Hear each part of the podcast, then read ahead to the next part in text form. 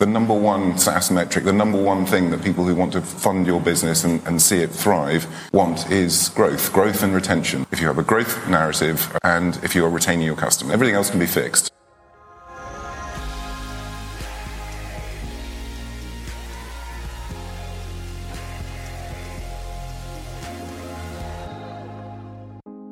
Welcome to the SaaS Revolution Show, a podcast that brings you insights and tactics from the greatest SaaS minds across the world.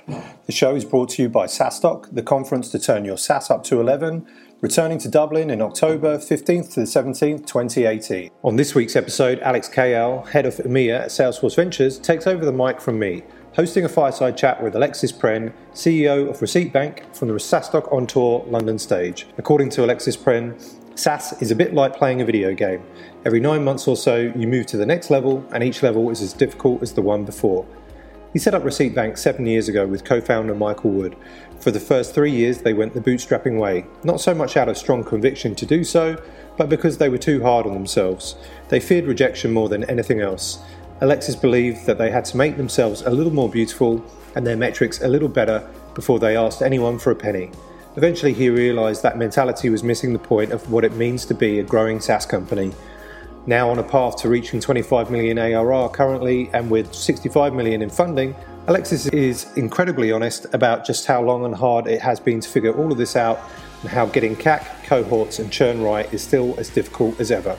Listen on to hear how and when Receipt Bank became a serious company. Just choose a no excuses date. I'm fed up with these excuses. I'm fed up with all of this, this nonsense. Just choose a date. Doesn't really matter when it is, but pick a date. Pick a date when you're going to turn, turn, start to take yourself seriously as a growth business. We chose, I think, February the 10th, February the 10th, 2011. And then pick a growth rate. Pick a growth rate. If you're going to be a growth business, you need to pick a growth rate. What feels good? So, I thought, okay, well, 3% a week weekly growth rate. Why you should avoid averages with metrics like the plague, one of the things about large cohorts and averages is it's quite difficult to get a hold of. What can you shape this? And if you're just really focusing on, on averages, you'll probably you'll probably find there's a customer segment that actually the CAC recovery is world class, but you just didn't know it because you were looking at the average. How to keep the growth mindset as the company scales? As the chief executive, just repeat yourself endlessly, over and over and over again. As a, a leadership team, you just have to keep on repeating it until you are bored rigid because there's somebody sitting in the audience who is hearing it for the very, very first time. Bringing wisdom from founders, operators, and investors to your doorstep is why we're taking SaaStock on tour. Our next stop is Paris on May the 3rd. We have limited tickets left for Paris, so grab one and come and learn from more great speakers like Alexis. And we're bringing SaaStock to Helsinki on May the 23rd, Berlin on June the 7th, and New York on June the 20th. Go to saastock.com forward slash on tour to find out more. Now on with the show. All right. Good morning, everyone. Is this on? Great. I'm convinced uh, Alex chose me because I have the same name as him, and Alexis Most was kind enough to honor the same name as well. So I think you're seeing a trend here. I'm Alex Kayyal. It's great to see the SaaS ecosystem alive and kicking in London. Uh, I guess the good thing about a venue like this is I don't really need to introduce Salesforce. Uh, in case you've been sleeping the last 18 years, I think uh, you know who we are. But Salesforce Ventures, as the name gives us away, we're the strategic investment arm of Salesforce. Been investing for about eight years now. We have a portfolio of over 200 companies all over the world, uh, really trying to back the next generation of SaaS businesses. Um, with the likes of you know Qubit, Uvoice Media, Onfido here in the UK, and in the US, companies like Twilio, Dropbox, and MuleSoft. Unfortunately, Receipt Bank is not in the portfolio, but absolutely thrilled to be chatting with Alexis who's gone through some of these challenges. Uh, you know, the talk track today of seven years um, of trying and failing, I think, will speak volumes of some of the lessons that he's learned building such a successful company in Receipt Bank. Um, so thank you, Alexis, for taking the time to, to chat with us today. Alex, I'm delighted to be here. I'm also humbled to be in front of sitting on this stage uh, and not, not in the audience.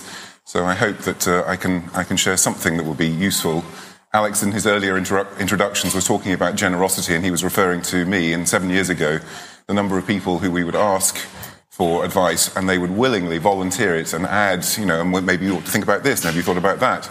The generosity of people was quite extraordinary and immensely helpful. I would also say that uh, just asking for advice is one thing. Actually, executing it is, uh, is, is the fun part. So hopefully, I can give you some tips on the, the mistakes that we made along the way. Um, would it be interesting, to, just a bit of uh, background about Receipt Bank? Would that be helpful? I think that'd be great. I think it's always interesting hearing that story. Okay, so um, Receipt Bank uh, was founded about seven years ago. Uh, we are not a banker. Uh, sorry, I'm not a banker, and we aren't a bank. Uh, and indeed, nor are we actually in the expenses uh, space, despite the name Receipts. Um, we started in August of 2010. And within about three weeks, we realized that actually we were not going to be in the expenses management business, and we created our own category which is essentially called bookkeeping productivity. So all of the small businesses around the world have got bookkeepers managing their uh, managing their accounts. Uh, and so we essentially take care of the receipts, the invoices, the credit notes. You just take a photograph, throw it away. We deal with it, and the bookkeeper then manages it into the uh, into the account. So bookkeeping productivity is is the category that we have created, and by definition, one of the advantages of creating your, your own category is that you are by definition the number one player in that category. So I recommend that to you. Um, so we started seven years ago. Um, classic uh, co-founder had a problem with guess what his expenses, uh, and we've been trying to solve that problem over the course of the last uh, seven years. And it's been a, a remarkable journey. Um, it's been a remarkable journey because every nine months, as you will know from your own businesses, uh, um, it's like a video game. You move up a level and you look around and you, oh, well, we can do this. And you go up another level and you think, oh, we can do this too. And you just kind of keep going. Uh, and so that's where we are uh, today. We raised our first um, $5 million or so through EIS funding here in, in London. Um, about 60 or so private individuals wrote checks of around about 100,000 uh, each. Um, we then did a $10 million round with Kennet uh, here in London uh, in uh, January of 2016. And we just closed a, uh, in July of last year, we completed a $50 million round with Insight Venture Partners from, uh, from New York. Uh, and our headcount, as you might expect, has, has mirrored that, that investment and that, and that growth. Um, when, I, when we were doing the calculations, I think it's actually, it was the Deloitte's um, Fast 50 or Fast 100, whatever it was, I never realized just how important the missing 35% was going to be when you're producing a slide uh, like this to make it a nice round 3,000%. But anyway. slackers. Anyway, I'm, I'm here during the day. If anyone wants to talk to me directly, please, happy to help. That's great. Thank you for that introduction, Alexis. And I love the metaphor of the leveling up, and because it, it's so clear in terms of different challenges that a company faces across that journey. I'm curious. Uh, two things that you had said earlier that uh, piqued my interest. One is your decision to kind of bootstrap initially. I think you said the first three years you bootstrapped. Just yep. curious, kind of what changed once you took on capital. Um, what was that decision process like internally? So, so we we we were too hard on ourselves we were too hard on ourselves. I said, no, no, no, we're not beautiful enough. Nobody's going to fund us. We're not beautiful enough. Could I handle rejection? I don't know. I'm not beautiful enough.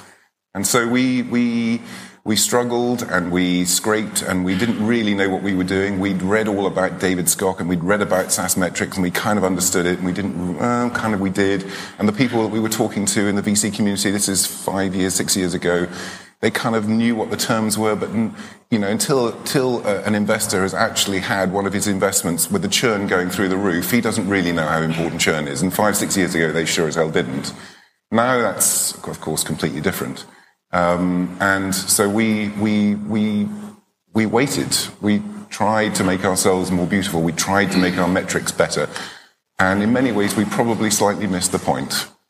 So the most important thing, I think, from this morning is not about uh, CAC to LTV. It's important. It's not about, well, churn, certainly. It's about growth. It's about growth. The number one SaaS metric, the number one thing that people who want to fund your business and, and see it thrive want is growth, growth and retention. Those are the only two things. that Everything else can be fixed. And so we were, we were too hard on ourselves. We had good growth rates. I remember going to to you know, one of the larger firms, and, and as he was walking me out, he said to me, Alexis, he said, uh, uh, you know, the usual courtesy, thank you for coming in. It's like, okay, thank you. Um, and, uh, you know, congratulations on the business that you built. Thank you very much.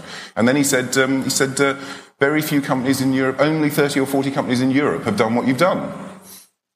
Like, really? They make you feel good or bad? I don't know. Well, actually, it, felt me, it made me feel curious. I had no idea what he was talking about. Because, yeah. like everybody in this room, you know, you get up in the morning, you grab a shovel, you start digging, uh, you keep digging until whenever. Uh, you put your shovel down, you have a shower, you have something to eat, you go to bed, and you get up and do it all over again. I hadn't got time to go wandering around seeing what other people were doing. So I had no context as to what the narrative was. And fundamentally, you are attractive if you have a growth, if you have a growth narrative, uh, and if you are retaining your customers. Everything else, everything else can be um, uh, can be fixed. So we waited too long. We didn't talk to people soon enough, um, and I, I, I, do I regret? I didn't regret, but it was it was certainly harder than it might otherwise have been.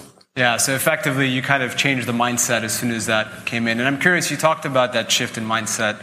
You know, you go from kind of looking at a bunch of different metrics to all of a sudden setting, right, growth at all costs. Yep. Getting to this number, setting almost this weekly target that you, you set your team on. Just talk a little bit about that. I mean, first of all, what was that weekly target? How did you get your team to buy into that? And how hard was that waking up every morning, every week, really, and looking at that shovel that you had to go pick up again? So, so we, we had a non executive director um, right from the word go, and every month we would go and see him, like two little schoolboys, actually. We'd go and see him. And, and I'd say, uh, well, Alan, I'm terribly sorry. We, we, missed our revenue forecast for the last four weeks. We missed, you know, it wasn't very big. I'm talking about 500 quid or 1,000, whatever. And uh, eventually he said, he said, you know, listen, guys, he said, um, just choose a no excuses date. Just a no excuses date. I'm fed up with these excuses. I'm fed up with all of this, this nonsense. Just choose a date. It doesn't really matter when it is, but pick a date. Pick a date when you're going to turn, turn, start to take yourself seriously as a growth business. We chose, I think, February the 10th, February the 10th, 2011. We, Valentine's Day seemed inappropriate somehow, but anyway. so we chose a date. And then Michael had read, Michael Wood, my co founder, had read an article um, and it basically said pick a growth rate. Pick a growth rate. If you're going to be a growth business, you need to pick a growth rate. So it's like, okay, well, what feels good? So I thought, okay, well, 3% a week, weekly growth rate. We've got a starting date, a no excuse start date. This is the moment when we start to take our business, our growth business, seriously. So on February the 10th, 2011, we have a start date. How big are you at this point? Oh, uh, we're under a thousand pounds of monthly recurring revenues. We'd had quite a lot of excuses up to that point, Alex. Michael's mostly, I, I hasten to add. I was, the bit I was responsible for was flawless. Um, and um, so we had the start date and we had a growth rate. And every Monday morning we'd sit down and say, did we hit it? Why not? And we'd try and fix that and we move on. But it was literally uh, the, the, if you like, that number, whatever it is, 2,900, is built up of, guess what? Lots of Monday mornings at 3%. So, um, in, in, you know, as I was thinking about this, we could, we could, I'm sure Alex would love to delve into the deep, into the depths of fascinating cohort behaviors and, and so on.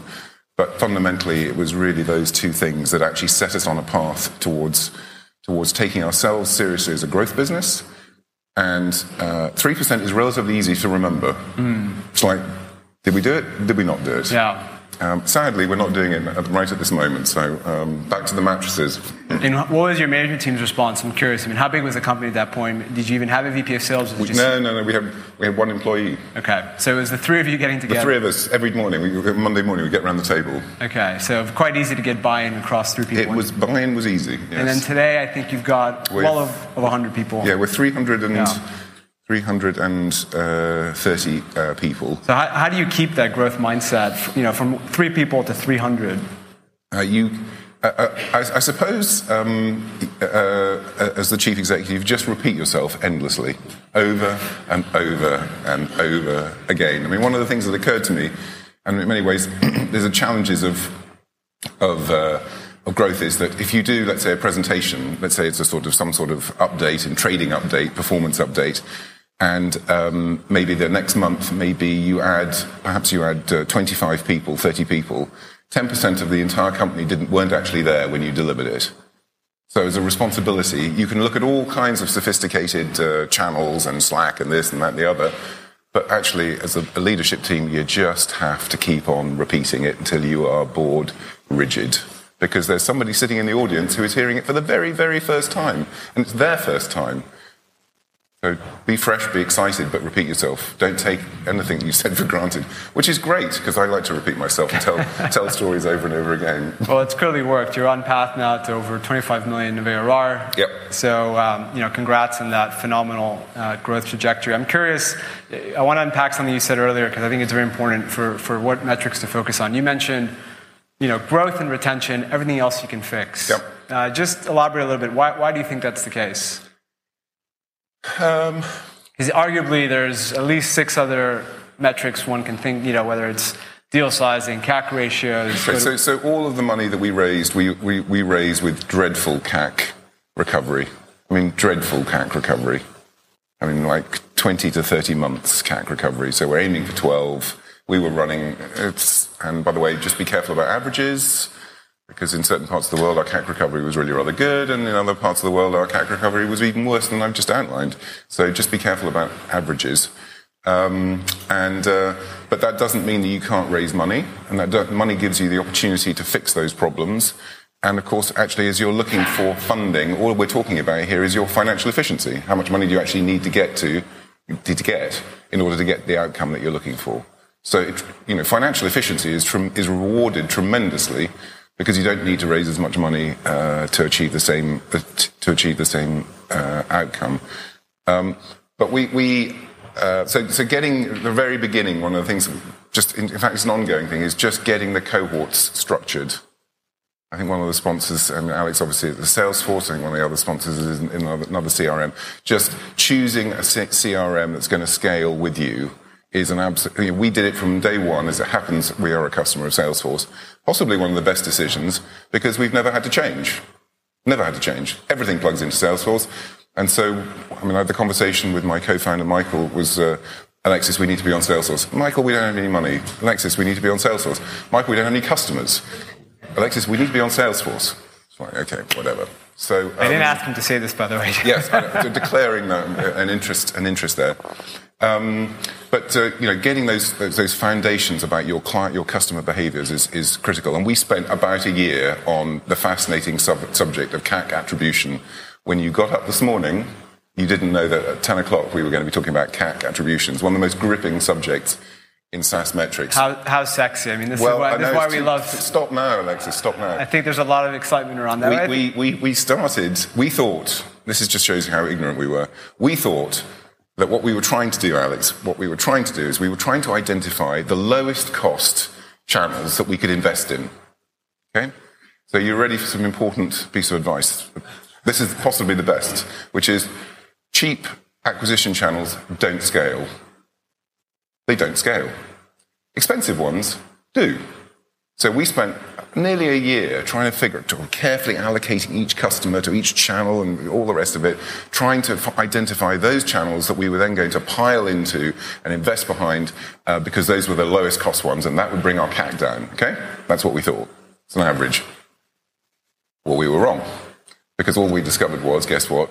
The inexpensive ones don't scale, the expensive ones do. So the challenge, the challenge is actually to learn how to do the expensive ones cheaper. That's the challenge. And we spent a year. So I come to you this morning, I give you a year's worth of screw up on a plate. I encourage you not to do the same thing. The mindset was almost upside down, actually. So it was completely the wrong way around. Yeah. Just, we didn't talk to anybody. We didn't ask anybody. We had no idea what it, it is counterintuitive, but until you've gone through it in many ways. I feel so stupid sitting here, which is why it doesn't say succeeding with SaaS metrics. this is very careful. The wording has been very. We debated long and hard on, on precisely the wording. It is difficult to do this. Financial efficiency is the reward and um, financial efficiency is the reward, and, and that's that's a prize worth worth getting. I think. I love the honesty because one of the things that's always very hard to see on the outside is that up and down, and I can tell you with 200 plus SaaS companies in our portfolio, it's never a straight line. Uh, but it, you know, when you read about all the success in the press, it seems. Um, so I love the honesty around some of those challenges, and I think on the growth and retention, curious how that. You know, obviously in the early days, I completely agree with you. I mean, growth when you're some companies don't even have 12, 14 months of history to even figure out what yep. that payback period looks like. Has that, you know, as now you've passed this 25 million mark, your, your eyes are set on 50 to 100 million, does that start to change from a stage perspective? Because from, you know, when we look at investing, certainly the later stage the company gets at the BC and above rounds, we start to be a little more maniacal, if you will, on kind of what those metrics look like. Earlier at the seed A and B, certainly growth is a key, key lever. How, how, how does that change internally for you as you said, to 50 and 100 million plus? So, um, so it is the fun, it is the fundamental financial metric. It is the measure of if, if we're not going to use the balance sheet and the P and L specifically as a as a driver of, of value as, as a financial goal, then then we have to place and the temptation by the way is almost overwhelming for non-executive directors for chairman to grab for the P&L and, and use that as the as the as the framework for the conversation about the business which is which is wrong. Um, and you know, once you've set out on, on this SaaS path and once you've set out on a growth uh, trajectory, fundamentally, um, getting good at doing it, getting good internally at, at, the language of SaaS, getting good internally at the decision making that is that is involved in that, uh, makes a, a, a, tremendous difference. I suppose it, for me, the, the, framework doesn't change, the, the, the, conversation doesn't change. It becomes more difficult to articulate that to your colleagues, people who perhaps have not lived and breathed um, uh, SaaS in the way that, that we all have. Um, so that's a challenge in terms of education. Um, the metrics and the framework, the data framework stays the same. You're just bringing in people who have got a lot, just a lot more experience in doing it. So in July of last year, we were able to bring in a, a CMO who had been the CMO at uh, Cvent, which is, I think, the world's largest uh, event organizing software business. And um, I'd never seen industrial scale marketing uh, done uh, before. Um, and our CAC has not shifted, despite the fact that our team has gone from from uh, probably eight people to probably nearer 28 people the CAC metric that we have been running for the last seven years is exactly the same today as it was five years ago. We're just doing it at a much, much, much bigger scale. So the, the numbers tell you everything you need to know. And did it go up before coming down? A little bit, a little bit. But you can use a rolling average to get directionally correct. that, that's the point, right? I think the, the interesting, you know, you talk about this averages and kind of how you guys obsessed over it can be very misleading in a business. Yes. Um, maybe share some, maybe some of the segments that you guys looked at. Some of the you talked about geographies being very different. What else, to, kind of from an average perspective, you know? Just, just beware averages. They're always dangerous. Yeah. You, you will delude yourself if you if you just concentrate on the averages, and, and you know, ARPA average revenue uh, per account uh, is a is a nice one. I think we're playing around with well, maybe we should be using I can't even pronounce it MARPA, which is um, it? It's not the average; it's the median uh, revenue per account. So just simply trying to, to, get to grips with what does it actually mean, and how do we actually how can we put it into a framework that we actually do something about. One of the things about large cohorts and averages is it's quite difficult to get a hold of. What can you shape this. And if you're just really focusing on, on averages, you'll probably, you'll probably find there's a customer segment that actually the CAC recovery is world class, but you just didn't know it because you were looking at the average. And I would encourage founders in the room to the, the earlier, and we should talk about a little bit the infrastructure required to, to get to the bottom of this, because the earlier you start tracking a lot of these metrics, the, the sooner you're able to actually start to answer some of these questions. And I, it, interestingly, I think in a lot of SaaS companies today, the segments from a customer perspective, whether it's SMB, mid-market, enterprise, companies are able to serve customers across that spectrum more and more as opposed to just being in one narrow niche. And you'll find very different customer acquisition paybacks, deal sizing across, you know, a, a Fortune 1000 company versus a 50 person company um, and, and, kind of those deal mechanics are very different. Did you have that infrastructure in place? No, no of yeah. course not. um, no, we, we thought we did. But um, like in the hands of an, in the hands of an expert venture capitalist, the layers were peeled back, and we were exposed for the naive uh, individuals that we were. We thought we had it. We thought we had it, uh, but we really didn't. We didn't really understand. We didn't really understand that actually you can put your deck together and you can do all the, all the wonderful things like that. And uh, you can talk about the growth rate and everything's great. The first question is going to be show me your cohorts, show me the underlying data because I want to unpack all this. And if you're then scrabbling around for three weeks, what does it tell the person who wants to invest and people do want to invest in your business? It tells you that the infrastructure isn't quite as robust.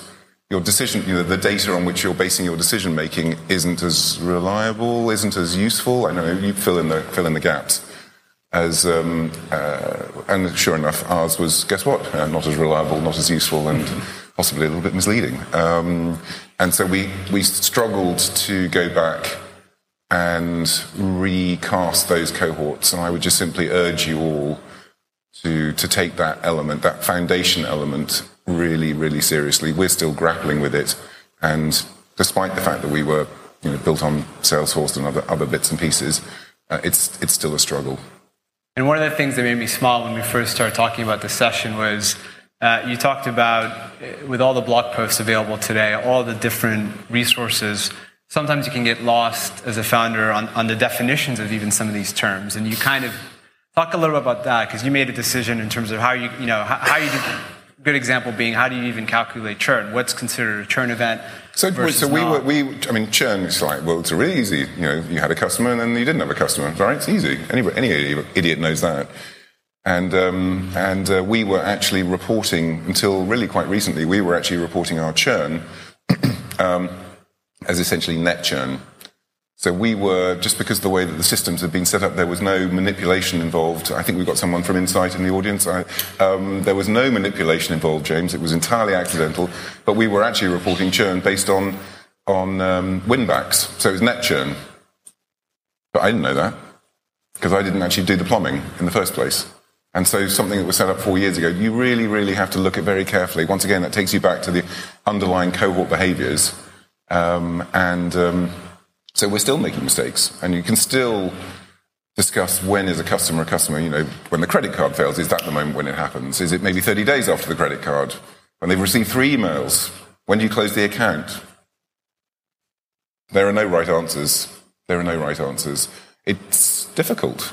Um, it's challenging. There aren't any right answers, but just remember at the end of the day why you're why you're looking at these these um, these numbers, why the, there is so much, like so many articles written about them, and how that helps you with your with your goal. And I would just also say, you do need to choose a goal. What am I actually trying to achieve? You know, is it a journey to 100 million dollars, say, of ARR? Is that your journey? It's helpful to have that. If you if you say agree that's kind of like the direction you like to go on go in, then a lot of the infrastructure decisions get made for you. A lot of the um, the questions uh, become obvious. If you don't have that, it becomes a bit more problematic. I'm not sure I really answered your question, Alex, but you did because effectively, I think the point you're making is ultimately you can spend hours and weeks and months figuring out definitions, or you can just pick one and move on and start to track it. And I think that's to me, that speaks volumes because it still surprises me how many companies we meet, frankly, who aren't tracking these things. Right. And they're, you know, part of the hassle is figuring out how they should define a lot of the, the metrics. And ultimately, because they, they're still in this limbo of figuring this out, they're actually not tracking anything. And that's, right. they are literally running their business blind. Um, I'm, I'm, curious, uh, how many uh, people in the room are on the operating side, you know, either running a business or part of a business as opposed to an investor? And keep your, keep your hand up if you, you track any of the metrics that Alexis mentioned today. Okay, great. That's, that's actually impressive. Mm-hmm. Um, so, see, there's progress in the ecosystem.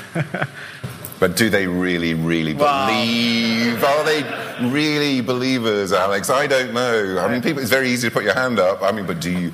Until you felt it moving against you, you don't know. You really don't know. Alexis is giving a proctology exam at 10:30 after in the back if you'd like to find out. One of the things um, that really stood out is uh, when you were talking about lessons learned as well was all the things you actually said no to as opposed to all the things you said yes to. Um, which again piqued my interest from a lessons perspective. Just share a little bit more about what you meant um, and some of the mistakes there. So it's really, really easy we all, I mean, we were talking a little bit uh, uh, earlier about, you know, bootstrapping. We want to be loved. Everyone likes to be loved. Everyone wants to be liked. And saying yes is really easy. Saying yes is really, really easy. And um, uh, just picking up the, the, the introduction that Alex made uh, about, you know, so many people were helpful and generous to us with their experience and their wisdom and their observations, and we tried tried to implement as much of that in in in, in practice. So um, it's uh, sorry, I just slightly lost my train of thought in terms of the uh, yeah. Anyway, so when we won the uh, or concluded in the Deloitte's Fast 50. Um, they sent us a card, a postcard, me a postcard, and they said, What advice would you give to up and coming entrepreneurs? And um, uh, and this card, I, my first, it was literally six lines. It wasn't a big deal. And this card, uh, I was sitting there. My first effort, I thought was slightly pompous, comes naturally. The second one, I thought was slightly patronising. Like, okay, well, that's not really not working. And then I put it to one side, and I thought I just left it there on my desk for two weeks. It was sitting there staring at me, and. Um, and I thought, no, no, no. We made a promise seven years ago that if someone asked for guidance, advice, whatever it was, that we would off, we would we would respond. Not like the fire brigade, but we would we would reply. And uh, the best that I could do, and what I ended up writing on the on the envelope, and I think it's got nothing to do with SaaS metrics. Perhaps it's got to do a little bit with prioritization, but but fundamentally, the best piece of advice on, that I wrote on the card, and I think it was good when I wrote it, and I think it's good now, is say no often. Say no often. It forces you to make choices. It forces you to make choices. And if you say yes, you are committing uh, time that you don't have, and by the way, that is the one thing you genuinely don't have, and money that you don't have. So saying no, no is, it makes you, it forces you to choose things to say yes to.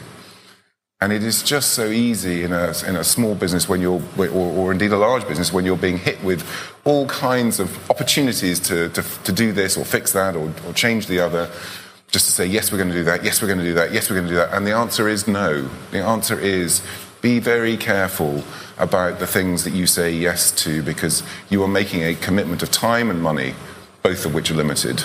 Time is much more limited than money. You can usually get more money. Time is the one thing you don't have. Difficult to pick that up in a SaaS metric, um, but uh, that is that is that helpful in terms of no? Uh, very. I mean, I think if we had to kind of summarize some key traits that we see across many successful founders, focus uh, certainly screams as the top of that list. Quite. Um, so very helpful here. I'm conscious of time. Uh, I have a bunch more questions I'm going to ask Alexis, but are there any burning questions in the audience? Uh, so, so, so attribution is a tremendous. We could talk about. We could devote an. Alex, we'd like to devote an entire day to attribution in future. So, could you? Uh, it will be a sellout crowd. You probably have to double the venue um, because it's such a riveting and gripping subject, and we can delve into it in in, in detail. Um, so, I mean, attribution is is is is a challenge. It is. It isn't. There isn't a right answer to it, um, and uh, I would the, the premise that um, because of the sort of ecosystems in which we operate, that somehow that those are not valid, that they're not valid. Um, you've got obviously organics, um, and um, but we don't get in that respect very many direct referrals. So um, our, our, the more you grow, this was the point I was making about the, the low cost acquisition channels. Things like organics and referrals are low cost, we don't scale. So what scales is mini events. So we will be doing, we're doing, in the next 90 days, we're doing three and a half events every day. That could be a trade show, it could be a webinar, it could be a dinner, it could be a lunch, it could be a breakfast, it could be, so globally we're doing nearly, well, near as damn it, three to four events every day. Guess what? They scale. It's very easy. It costs us about two grand uh, to put it on. Typically there are 20 people, conversion rates roughly around about 25, 30%. Bingo. Just keep ramping it up. So I, I, would say attribution, just focus on the things you can scale. Referrals, you can't scale. I, didn't, I haven't answered your first question. Why don't we pick it up um, afterwards? Yeah? And, and, our 10 second thoughts on that, because it comes up a lot for enterprise versus uh, SMB. I mean, typically, what we think of as best of class is the enterprise space, uh, meaning when you're selling to larger accounts. Anything sub 10% annual gross churn is, is pretty favorable. On the SMB side, it actually it's gone better over the last few years, as I think a lot of companies have taken advantage of some of this know-how. But it wouldn't be unusual to see kind of 20, 30% in the SMB side from an annual churn uh, on a gross basis. Obviously, on a net basis, you want to see that be negative on both sides. Do you want to pick your favorite um, there's a couple that have come in. Oh, billing. People, Billing's a great one. People have upvoted. Another sub- uh, Alex, another subject on billing. I know you, you want to get us off. Billing is a fantastic subject. Uh, uh, almost everybody has to write their own billing software and maintain it. It's a pain in the neck.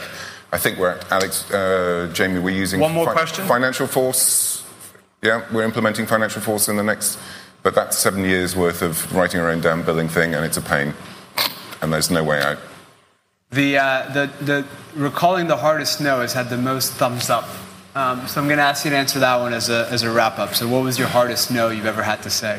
I think you thought about saying no to showing up to this, but. They're all hard. No, that, that's why we all say yes. That's why the default position in humanity is to say yes. Every, every no, because you're disappointing someone. They're asking you to do something, and you say, no, we're not going to do that.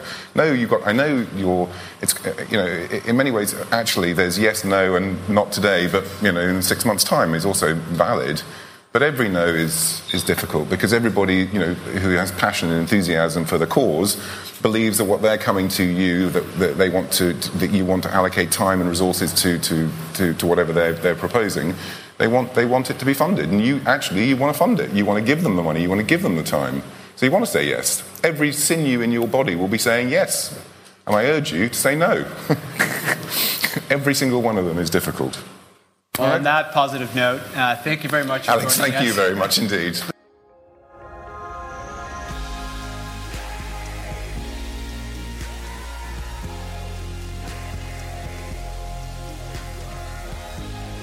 I hope you enjoyed this episode of the SaaS Revolution show and have picked up some valuable lessons from Alexis Prenn and Alex Kayyal. To learn how to become a SaaS tour de force, join us at our next SaaStock and Tour stop on May the 3rd in Paris or the upcoming events in Helsinki, Berlin, or New York City. See episode description for the link. Thanks for listening. See you next time.